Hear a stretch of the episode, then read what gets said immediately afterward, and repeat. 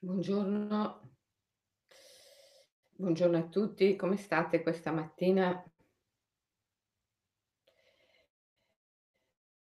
C'è, mhmm, un autunno che sembra primavera.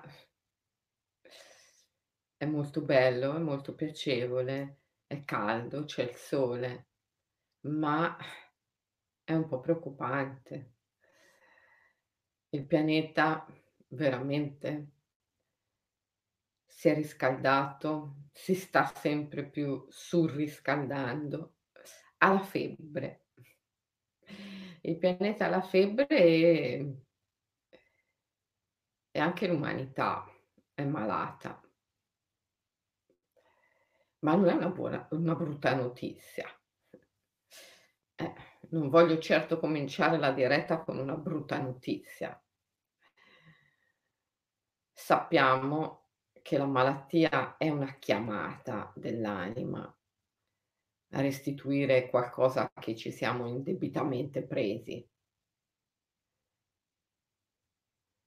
Buongiorno, buongiorno a tutti. Aspettiamo qualche istante così vi connettete.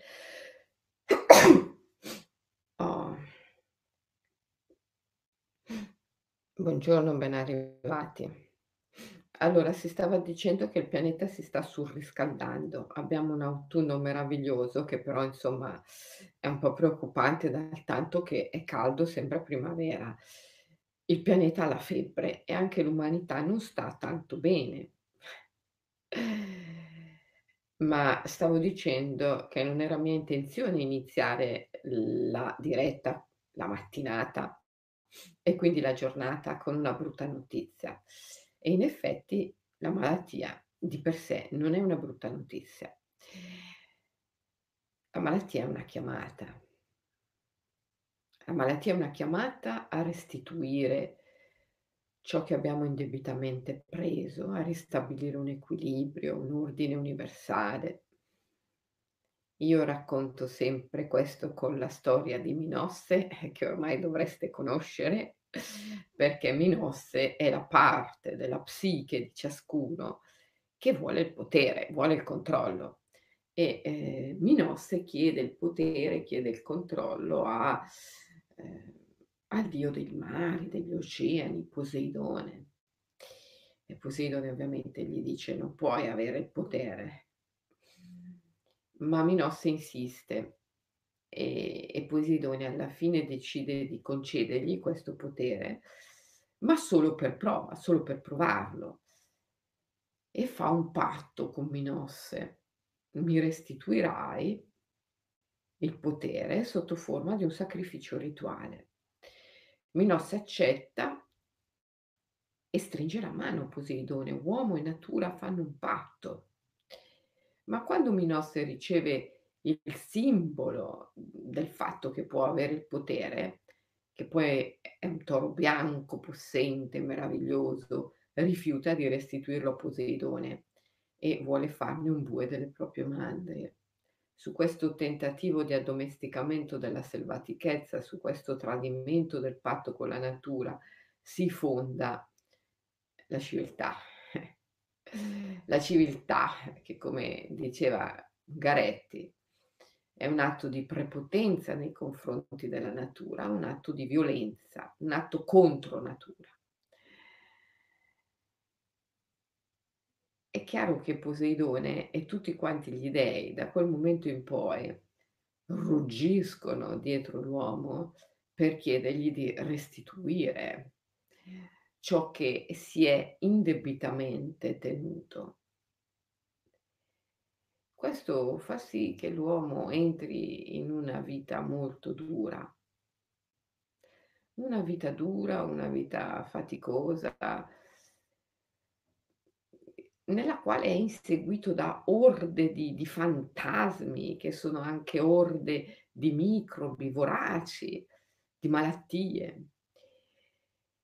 Ehm, sono la voce di Poseidone, la voce del divino che richiama l'uomo a restituire ciò che ha indebitamente trattenuto. E quindi, mhmm, una chiamata non può essere una brutta notizia. Dipende da come noi reagiamo. Nel Rig Veda è scritto che il Brahman, il divino nel suo aspetto di creatore, manifesta tutto l'universo dalle sue stesse membra. E al termine della creazione lancia un urlo: "Ahimè la mia vita". Immediatamente le acque, gli dei, tornano a lui per rigenerare le sue membra.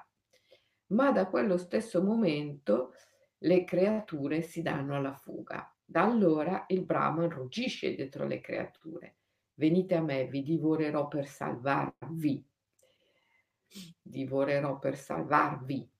Quindi la malattia, che è il ruggito del Brahman,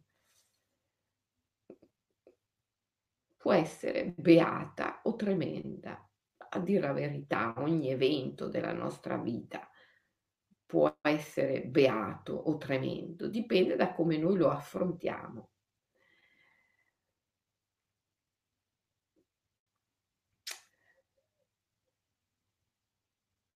Quando ci troviamo nella tempesta, quando ci troviamo nell'incertezza, quando ci troviamo nell'inverno della nostra vita, che come ci sta dimostrando il clima in questi giorni, non dipende dalla temperatura.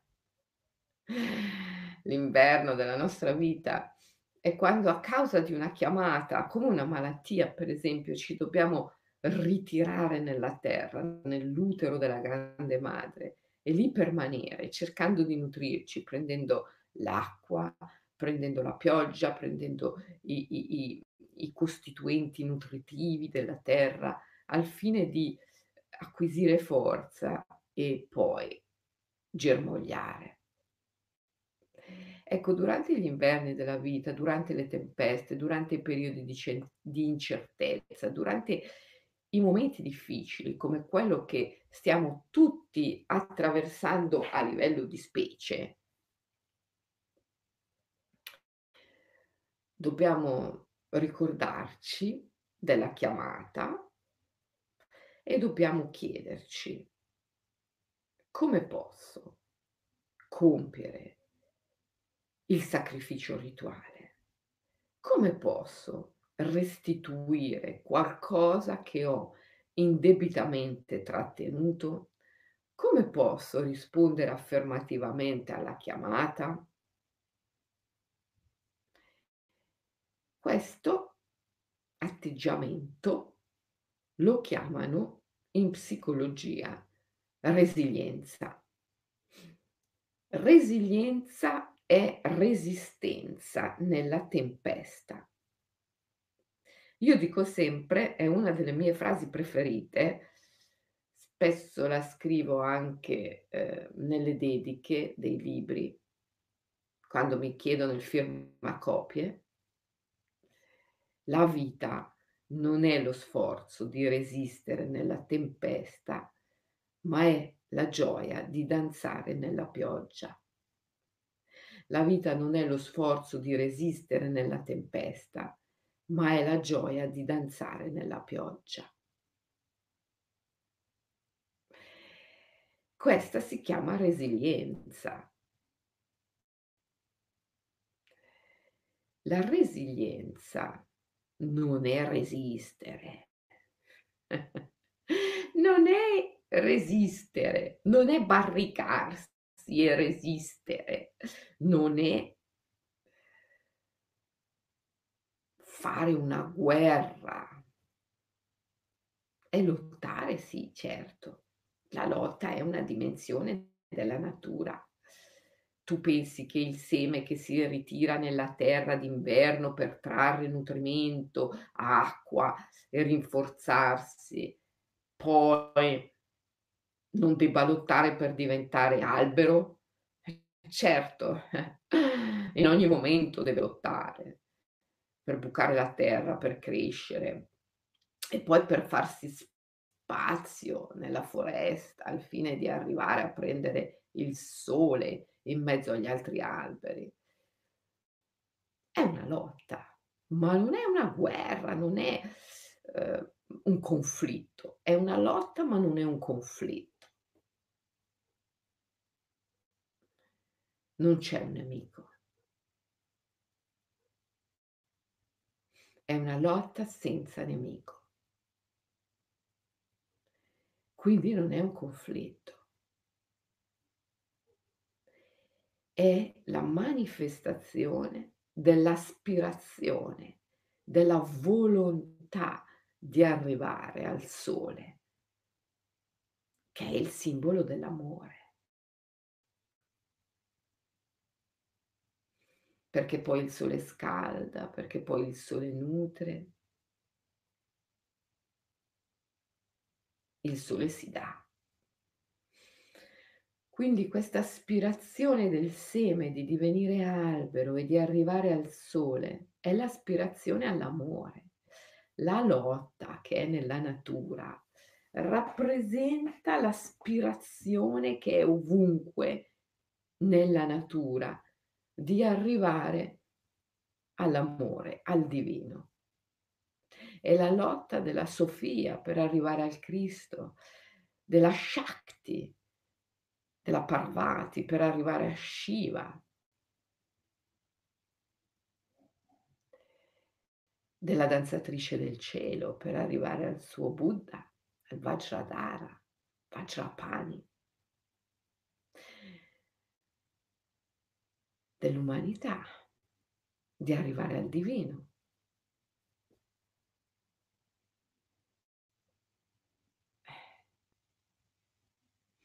È una lotta che rappresenta l'aspirazione all'amore, non è conflitto.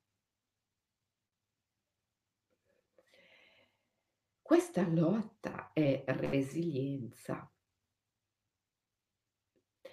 Non è una resistenza, non è un conflitto, ma all'opposto. È la capacità di darsi, è la capacità di res di ristabilire un equilibrio. La lotta comporta sempre l'avere un ideale.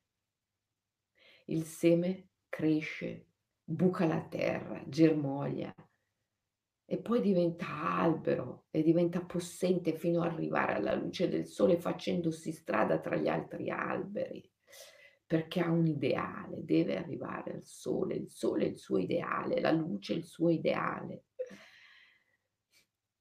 Essere resilienti comporta avere un ideale. Chi non ha un ideale finisce per cadere nella fossa della tristezza, della depressione. È come un albero che si ripiega su se stesso. chi non ha un ideale non può essere resiliente.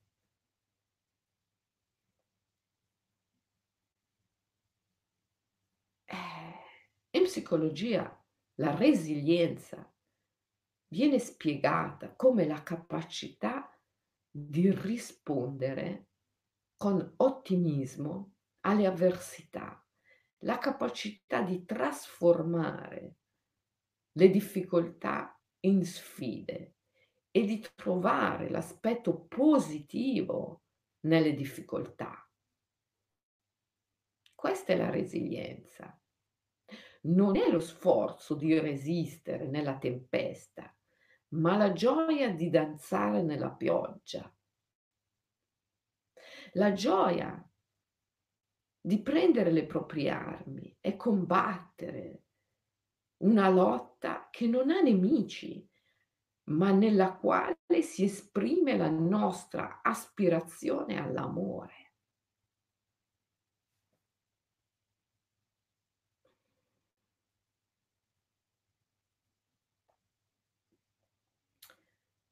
Cosa dobbiamo fare per danzare nella pioggia? Che cosa dobbiamo fare per esprimere la nostra aspirazione all'amore. In tempi di incertezza, in tempi così difficili come quelli che stiamo attraversando, in cui la chiamata sotto forma di malattia è così presente, così forte, sia per il pianeta che si sta surriscaldando sempre di più, sia per la specie umana, sia per tutte le altre specie viventi.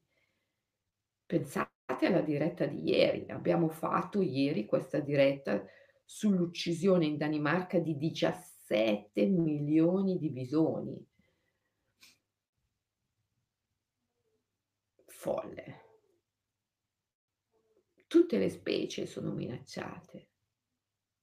Il pianeta è minacciato. L'umanità è minacciata. Ma questa minaccia, in verità, è una chiamata. Rispondere con resilienza vuol dire vedere questo, vederlo profondamente. E come si risponde alla chiamata? Danzando nella pioggia, diventando leggeri, leggeri. Alla chiamata si risponde con la leggerezza. L'umanità sta dando veramente prova di non essere assolutamente capace più di rispondere alle chiamate con leggerezza. Ma perché ha totalmente perduto il senso del sacro, ha totalmente, è totalmente sprofondata nella paura, la paura della morte. È un'umanità in fuga, in fuga dal sacro, in fuga dalla morte.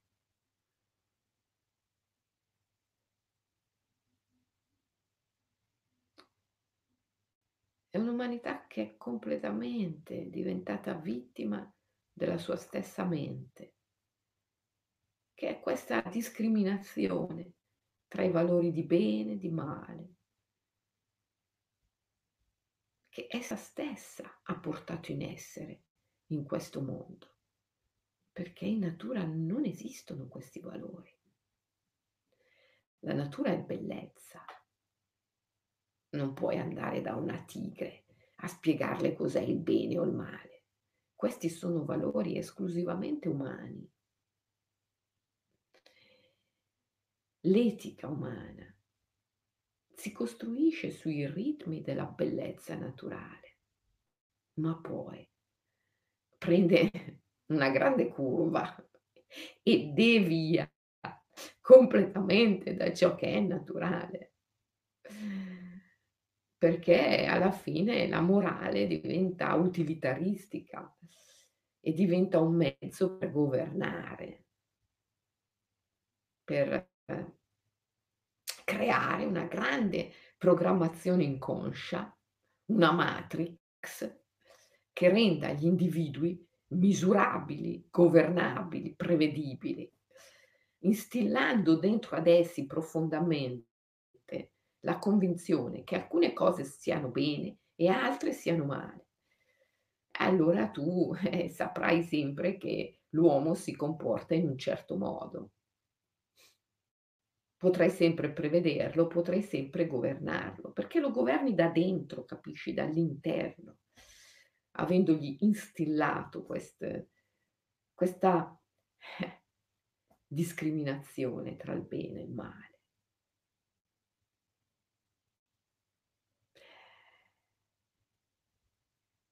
E uno dice: "Beh, sono discorsi filosofici. Che cosa mi cambia nella mia quotidianità?" Ti cambia tutto. Ti cambia tutto. La filosofia è la base della vita. Una filosofia naturale, ovviamente. Che cos'è una filosofia naturale? e non è quella che si studia nelle accademie. Una filosofia naturale. Eraclito, i frammenti di Eraclito sono degli esempi meravigliosi di filosofia naturale. La filosofia naturale ha sempre un sapore poetico, è poesia. Nietzsche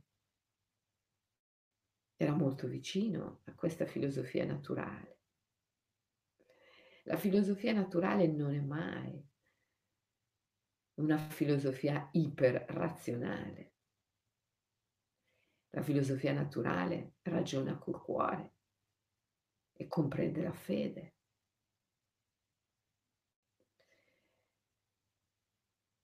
In un frammento Eraclito diceva, per gli uomini alcune cose sono bene e altre male, ma per il Dio tutto è bene, tutto è giusto.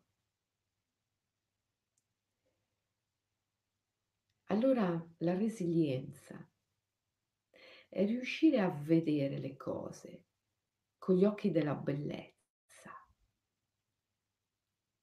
Resilienza fa rima con esperienza estetica e l'esperienza estetica accade quando ti liberi dall'esperienza etica, dalla morale utilitaristica. Spogliandoti e danzando sotto la pioggia.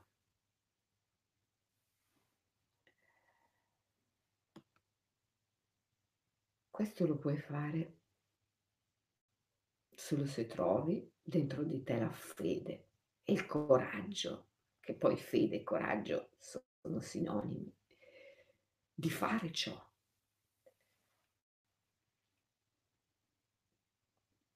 Resilienza è aprirsi.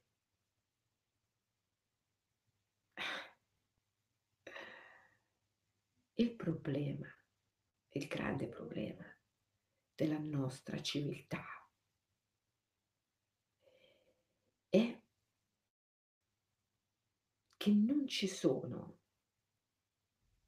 leader capaci di indicare agli uomini la strada vera della resilienza, la strada del danzare nella pioggia,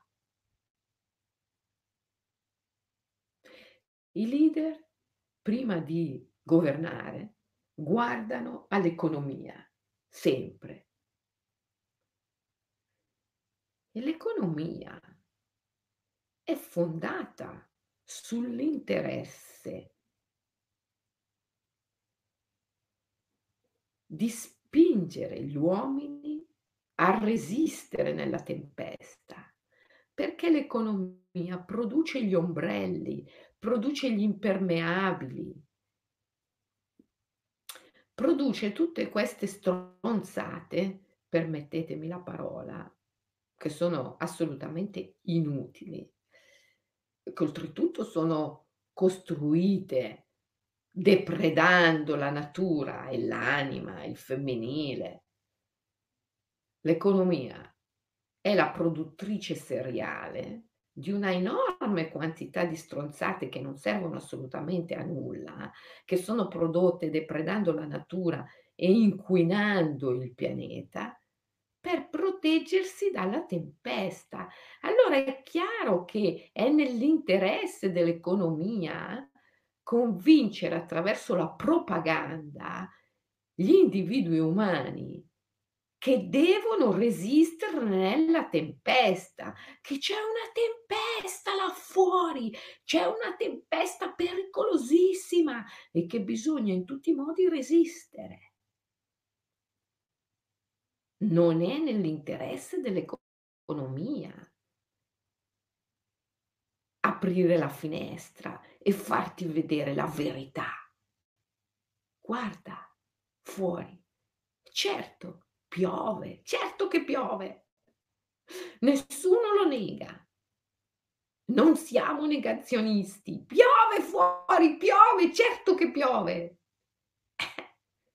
ma puoi spogliarti e andare a danzare nudo nella pioggia. Se comprendi la resilienza, il cuore vero della resilienza, che è il sacro, è restituire, restituire agli dei, restituire al divino ciò che l'umanità, l'uomo ha indebitamente preso. E allora, per uscire a danzare nella pioggia, devi assolutamente, assolutamente, assolutamente avere qualcosa da dare, da restituire, un simbolo. E invece l'economia ti convince attraverso la politica, mhmm, attraverso oggi la chiamano la dittatura terapeutica. A me non è che piace tanto questa espressione, però diciamo attraverso la terapia desacralizzata, che anch'essa prima di esercitarsi guarda all'economia. La politica prima di esercitarsi guarda l'economia. La terapia desacralizzata prima di esercitarsi guarda l'economia. Persino l'accademia prima di insegnare guarda all'economia. Eh, e l'economia non ha interesse a renderti resiliente. Ha interesse piuttosto a convincerti che fuori c'è una tempesta tremenda e che ti devi comprare l'ombrello, l'impermeabile e quant'altro, un'infinità di cose inutili, stronzate, le abbiamo definite, per proteggerti da quella tempesta.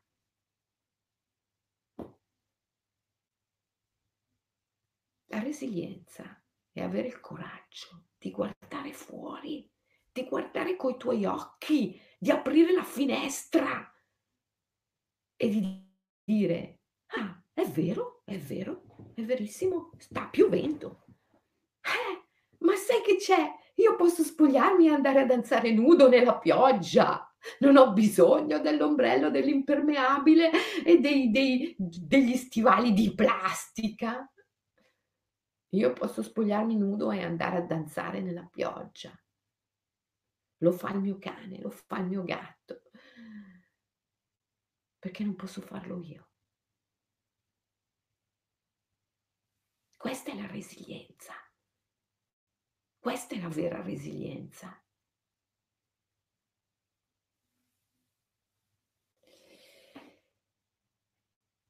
Abbiamo bisogno di leader, leader, leader che ci indichino con il loro esempio la resilienza. Non li abbiamo nella maniera più assoluta, non li abbiamo.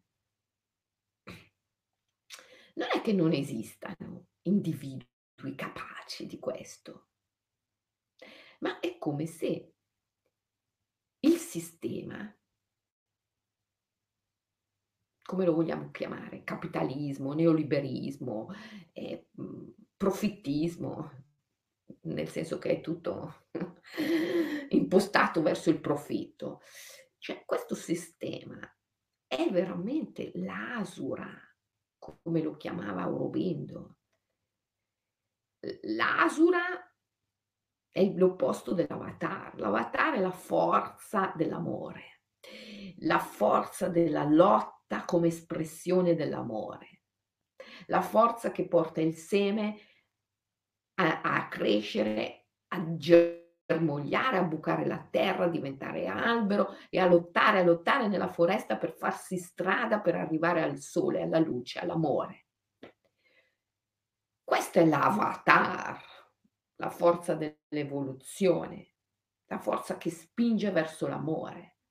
La, l'asura è l'opposto, è la resistenza.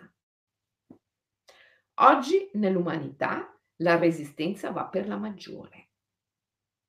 Oggi nella specie umana la resistenza è diventata enormemente più presente della forza e questo è un grande problema per l'umanità grandissimo.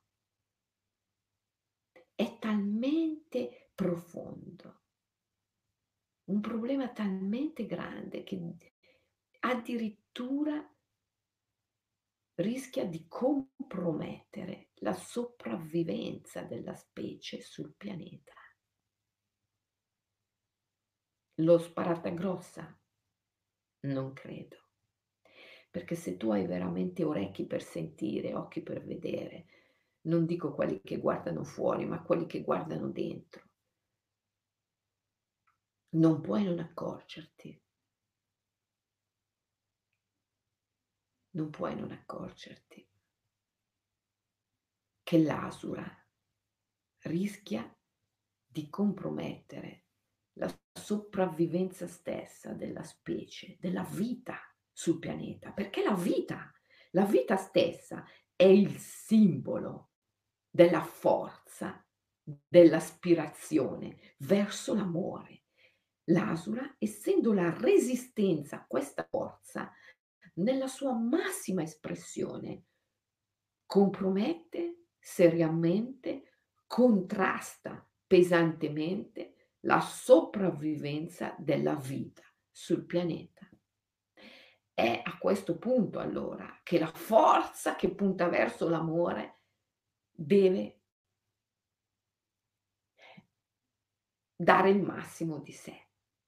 Innanzitutto deve essere unita, dobbiamo unirci anche al di là dei limiti spazio-temporali, sentire che siamo tanti, anche se sparsi nel tempo e nello spazio, vincere lo spazio-tempo, che è comunque una dimensione illusoria, e ritrovare la nostra unione. Questo si chiama Sangha, questa si chiama Meditation Family, comunità degli esseri risvegliati, spirituali, sentire l'unione, come facciamo qui ogni mattina, ogni giorno, ogni mattina, ogni giorno.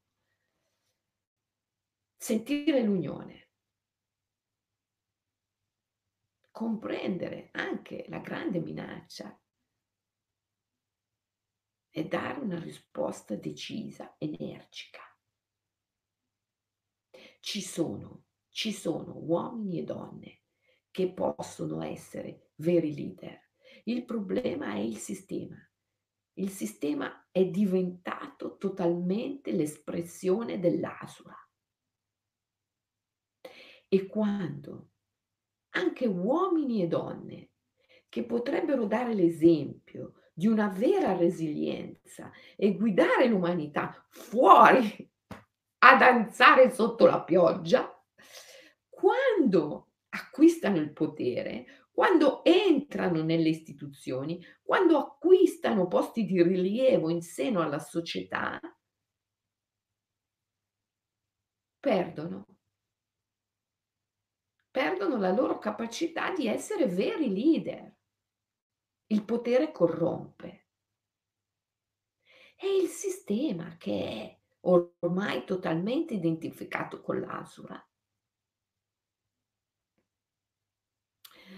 allora abbiamo bisogno innanzitutto di leader resilienti, di leader che anche entrando nelle istituzioni, anche acquistando posti di rilievo in seno alla società, riescano a resistere, cioè a mantenere la loro capacità di danzare nella pioggia, che non cedano al compromesso con l'economia,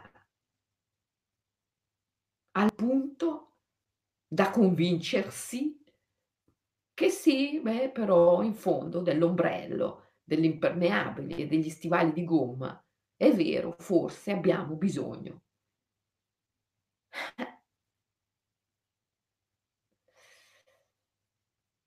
Ormai il meccanismo è perverso, è tremendo. Tutti noi, la gente, la gente lo sa che può uscire a danzare nella pioggia. Ma quando qualcuno acquista un ruolo di potere in seno alla società, magicamente, in virtù di un incantesimo malvagio aggiungerei, improvvisamente si convince che deve indossare l'impermeabile e utilizzare l'ombrello e gli stivali di gomma e incomincia a metterseli. E poi da quel leader meraviglioso, da quell'essere umano straordinario che era capace di danzare nella pioggia, diventa uno stronzo con l'ombrello, l'impermeabile e gli stivali di gomma. Ma è mai possibile, ragazzi? Questa mu- mutazione. Eh, quanti esempi abbiamo nella storia della nostra politica? Eh, persone meravigliose che danzavano nella pioggia e che quando hanno acquistato potere son diventati degli stronzi con l'ombrello. Ma quanti ne abbiamo? Quanti ne abbiamo di esempi così? Eh, cosa vuol dire? Beh, A, A vuol dire quello che si diceva ieri, che le istituzioni non ci rappresentano più. B, che l'istituzione ormai è totalmente identificata con l'ASURA. C, che l'istituzione ha un potere malefico di trasformare chiunque sia davvero capace di danzare nella pioggia in uno stronzo con l'ombrello. Eh. E allora, eh, allora questo è un problema per la specie.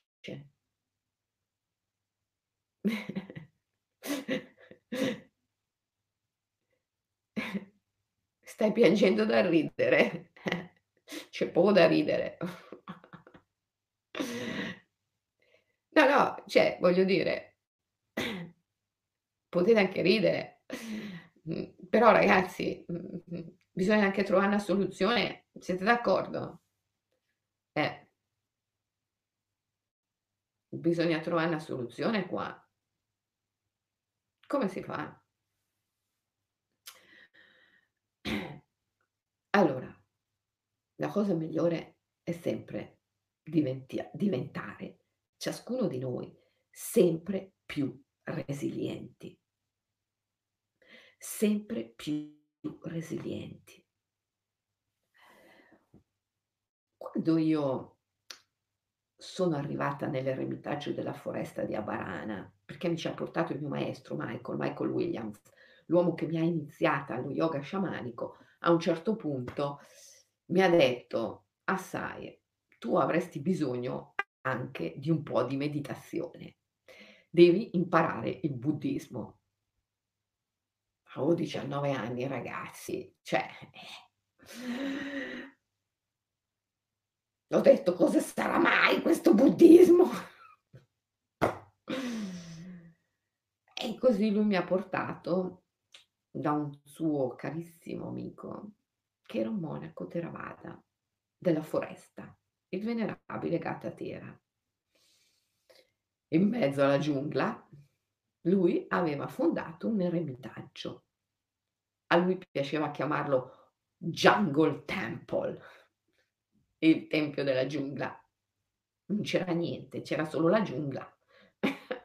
c'era solo la giungla e un alberetto della Bodhi che lui aveva piantato in mezzo agli alberi della giungla e poi aveva scelto quel luogo perché c'erano delle grotte, delle specie di, di, di cavità nella roccia, una roccia nera e sempre calda. Ah, me la ricordo come fosse adesso, io non dimenticherò mai la sensazione dei miei piedi su quella roccia, che era sempre calda, bellissimo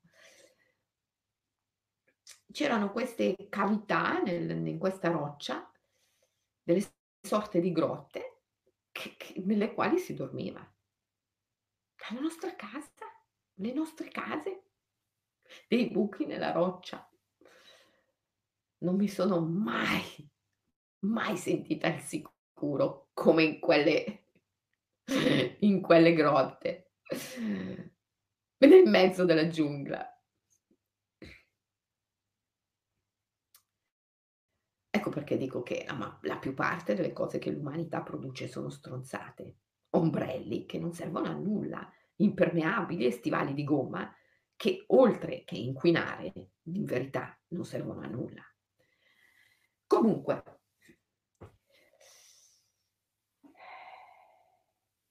comunque, quando sono arrivata lì, nella foresta, una delle prime cose che il venerabile Gatatera mi ha insegnato espormi, espormi, espormi. Era il periodo del monsone e malgrado la roccia nera fosse sempre calda, alla sera, quando calava il sole, l'aria diventava fredda, fredda e carica densa di umidità. Io mi ero portata la mia giacca, mi ero portata i miei stivali. La prima cosa che ha fatto il venerabile Gatatera è stato prendermeli, consegnarli a Michael e dirgli portali via. Qua nel mio eremitaggio queste cose non possono stare. Lì è nata una grande un grande casino perché, mhmm, a questo punto doveva lui darmi una veste, se non voleva che stessi nuda, cosa che non era assolutamente possibile, anche perché il venerabile Gatatera aveva già un discepolo, che era un maschio, e che poi era il reverendo Gotatue Sumanalokatero, che magari diversi di voi hanno avuto il piacere di conoscere, perché non solo io poi ho organizzato tanti gruppi negli anni, ho portato tante persone nell'eremitaggio della foresta, ma anche ho portato il reverendo Gotatue su Manalocatero in Svizzera e anche in Italia diversi anni di fila per aiutarmi a insegnare la meditazione. E comunque dovevo coprirmi. E il mio maestro non aveva la veste rosa, che è quella delle monache aveva solo delle vesti arancioni. Ne aveva tante, tra l'altro, perché i fedeli, che soprattutto durante i, Full Moon Day, i, i giorni di luna piena, che sono festa nazionale in Sri Lanka, andavano, attraversavano la foresta per andare da lui a ricevere gli insegnamenti sulla meditazione, gli portavano sempre offerte. L'offerta preferita era la veste, quindi lui ne aveva diverse, ma erano tutte arancioni, sono la veste del monaco, non della monaca. E quindi lì è nata un grande discussione tra lui e Michael, ma io non ho neanche la veste da dargli quando non voleva tenermi lì e Michael insisteva, tienila qui perché ha bisogno di imparare la meditazione, bla bla. Insomma, alla fine mi ha dato la veste arancione e le ciabattine infradito. Grandi, saranno stati almeno 4-5 numeri più del mio. Comunque, Ciabattine arancioni, veste arancione di cotone, leggera. Mi ha insegnato a metterla, spalla scoperta, piedi nudi. La prima cosa che ho detto, fa freddo. E lui mi ha guardata così, credo per cinque minuti senza rispondermi e dopo un silenzio interminabile mi ha detto, ha ripetuto, freddo? Very lucky. Molto fortunata. Spiegami, gli ho risposto. E lì è incominciato tutto il mio cammino. Freddo, è uno spirito. Ascoltalo. Danza nel freddo, monzone, pioggia, è uno spirito. Lasciati bagnare. Vento, è meraviglioso. Apriti i capelli che non avevo più perché un'altra delle prime cose che mi è successa nella foresta è stata la rasatura totale. Eh. Caldo, la roccia nera calda, bellissimo, sentila sui piedi. La prima cosa che mi ha insegnato Gatatera è stato a danzare nella pioggia. Se vuoi sopravvivere qui nella giungla, mi ha detto, devi imparare a diventare amica degli spiriti. E allora ho capito allora ho capito che per 19 anni ero passata attraverso un processo di condizionamento. Il mio mondo, il mondo dal quale venivo, avevo 19 anni, per 19 anni mi aveva condizionata a pensare che alcune cose sono bene, altre sono male, alcune sono giuste, altre sbagliate. E che mi dovevo proteggere. Anziché allearmi con gli spiriti, proteggermi da degli eventi anziché allearmi con gli spiriti.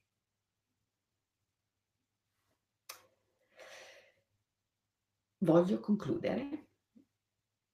La resilienza è la capacità di allearsi con gli spiriti anziché proteggersi dagli eventi. L'economia, così come è oggi, ti farà sempre credere che ci sono orde, orde di spiriti voraci là fuori da cui ti devi proteggere. Perché è nel suo interesse venderti gli strumenti di protezione. Il fatto è che se tu riesci a lasciar cadere la paura e a diventare resiliente, ti accorgi che in verità non hai bisogno di proteggerti da nulla. Puoi danzare nella pioggia.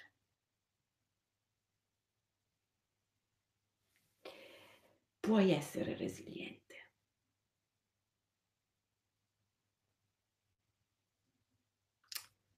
Poi, quello di cui avremo tanto bisogno che tu acquistassi una certa rilevanza sociale sempre più rilevanza sociale, che tu acquistassi dei ruoli chiave in seno alla società. E che nel fare ciò mantenessi la tua capacità di resilienza, di danzare nella pioggia, che non ti facessi mai convincere a prendere l'ombrello, a indossare l'impermeabile e gli stivaloni di gomma e che dessi al mondo questo esempio. Abbiamo bisogno di leader capaci di danzare nella pioggia.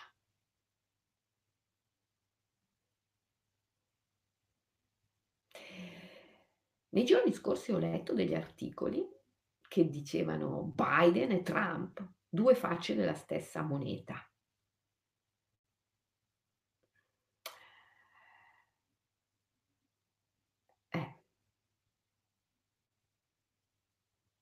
Io non voglio entrare nei particolari di questo. Probabilmente ci sono delle differenze, non voglio entrare in questo. Ma una cosa ho visto, tutte e due hanno l'ombrello. Abbiamo bisogno di leader capaci di danzare nella pioggia. A questo fine dobbiamo innanzitutto renderci noi, noi capaci di danzare nella pioggia e dobbiamo coinvolgere più persone possibili, dobbiamo far sì che anche altri, tanti altri, sempre di più, siano capaci di danzare nella pioggia. Siamo arrivati a un ribaltamento totale di ruoli dovevano essere i leader a guidare il popolo, ma non è più così. Oggi è il popolo che deve guidare i leader. Oggi è il popolo che deve dare l'esempio al leader. Allora, se veramente riusciamo a creare un popolo, come diceva Nietzsche, Nietzsche scriveva bisogna creare un popolo e da esso il superuomo. Allora, se noi riusciamo veramente a creare un popolo di gente capace di danzare nella pioggia, allora daremo l'esempio ai nostri leader. Il popolo deve riprendersi la sua sovranità, deve comprendere che il vero leader è lui, è il popolo ed è il popolo che deve dare l'esempio ai leader, deve dire ai leader cosa fare e come farlo. Però questo popolo deve essere potente, forte. La famosa massa critica, la famosa massa critica. Una massa critica capace di danzare nella pioggia, una massa critica capace di una vera resilienza, che non è resistere nella tempesta, come terapie desacralizzate, la politica desacralizzata, l'accademia desacralizzata, che tutte guardano all'economia, vorrebbero farci credere. La resilienza non è la resistenza alla tempesta, ma è la capacità di danzare nella pioggia e noi, ciascuno di noi, deve dimostrarlo e più siamo e più lo mostreremo, insegnando ai nostri leader che anche loro possono farlo. Ormai il governalismo ha invertito le cose dovevano essere le istituzioni ad assumersi la responsabilità dell'andamento della società. Oggi non è più così. Siamo arrivati all'assurdo. È l'individuo che è responsabile di tutto. Una volta si diceva piove, governo ladro. Oggi piove, è colpa tua, è colpa tua. Qualsiasi cosa nella società, di chi è la colpa? Dell'individuo. Sei stato cattivo, hai sbagliato, non hai rispettato le regole, io te l'avevo detto, è colpa tua. Questo è, è l'assurdo a cui siamo arrivati. Le istituzioni non solo non ci rappresentano più, ma ci prendono pure per i fondelli. Eh. Noi le paghiamo, salatissimo, vero, col nostro lavoro, tutto paghiamo, perché loro ci rappresentino e loro sono lì che non fanno altro che scaricarsi la responsabilità e trovare il modo di rimandarla all'individuo. Per cui tu lavori, lavori, lavori, paghi, paghi, paghi, paghi e ti ritrovi con di nuovo tutto il carico della responsabilità addosso. Cosa puoi fare? Cosa puoi fare? Eh, le strade sono due. La prima non è auspicabile, è la guerra. Mai, mai, mai, mai. La violenza, mai. La violenza, mai. La seconda è invece la strada che dobbiamo prendere, pacifica ma decisa, serena ma dritta fino in fondo. Diamo l'esempio, diamo l'esempio. Noi per primi diventiamo resilienti. Noi per primi decidiamo che la vita non è lo sforzo di resistere nella tempesta, ma la gioia di danzare nella pioggia e facciamolo, facciamolo Facciamolo, diamo l'esempio, il numero sempre maggiore, sempre maggiore, sempre maggiore. Creiamo la massa critica. Questa è la strada auspicabile, la sola percorribile per quello che mi riguarda. Facciamolo. Nel farlo avremo un ideale e solo il fatto di avere un ideale ci gratifica perché chi ha un ideale si ammala meno, resta giovane più a lungo, è più felice. Già questo ci ripaga. Poi però, e qui arriviamo al dunque, il punto fondamentale. quando vai a danzare nudo nella pioggia, devi avere il favore degli dèi. Quando vai a danzare nudo nella pioggia, devi sentire che gli spiriti sono alleati, amici. Devi già aver operato la grande trasformazione che ha cambiato il freddo, l'umidità, il vento da potenziali nemici come l'ipnosi di massa vorrebbe farti credere in spiriti alleati per fare questa trasvalutazione, per fare questa grande trasformazione del tuo essere, devi restituire il potere. Devi prendere il famoso toro bianco di Minosse e restituirlo a Poseidone. Devi compiere il sacro, il sacrificio rituale. Allora, prima di andare fuori a danzare nella pioggia, chiediti che cosa posso offrire che cosa posso offrire agli dèi in cambio del loro sostegno? C'è sempre qualcosa, qualcosa, una credenza, un attaccamento che tu puoi mettere sull'altare. Per danzare nella pioggia bisogna essere leggeri, leggeri, leggeri, leggeri e la leggerezza comporta l'essersi liberati dalla zavorra.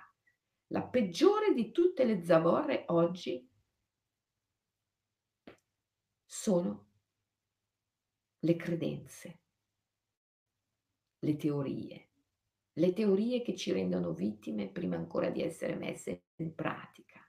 Questa presunzione di sapere, di conoscere, le tue certezze, le tue teorie, le tue presunzioni di sapere, i tuoi attaccamenti, le tue paure.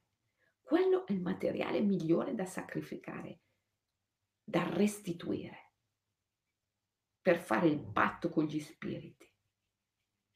Questo noi facciamo nei nostri ritiri, all'interno di rituali e di processi iniziati di iniziazioni collettive meravigliose.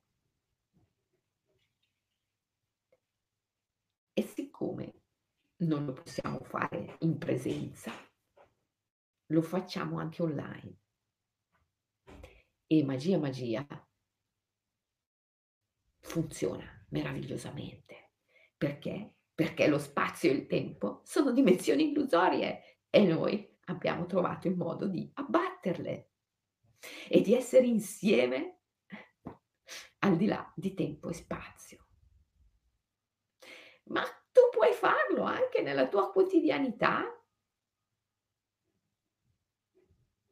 Prova a farlo oggi, per esempio. Facciamo un OMI, One Minute Immersion, oggi.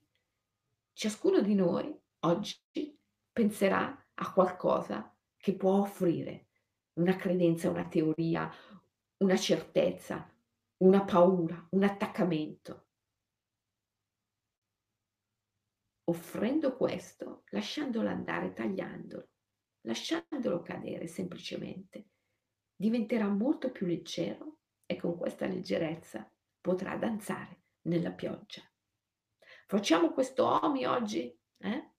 Sì. Apriamo la finestra, vediamo che piove. Sì, è vero, piove, non si può negarlo, piove. Ma se facciamo il patto con gli spiriti, allora possiamo renderci così leggeri da poter danzare nella pioggia. Facciamo questo oggi, tutti insieme, ok? E poi cerchiamo di fare massa critica. Io vi dico sempre condividete, condividete la diretta, condividete la diretta, spargete. E con i vostri strumenti, come potete, cercate di dare il vostro contributo alla creazione di una massa critica. Non c'è un'altra strada. C'è solo questa E quindi ci dobbiamo impegnare con determinazione. Con una chiarezza di visione. Forte, impeccabile. Dobbiamo essere resilienti, okay? Ci sentiamo domani. Eh?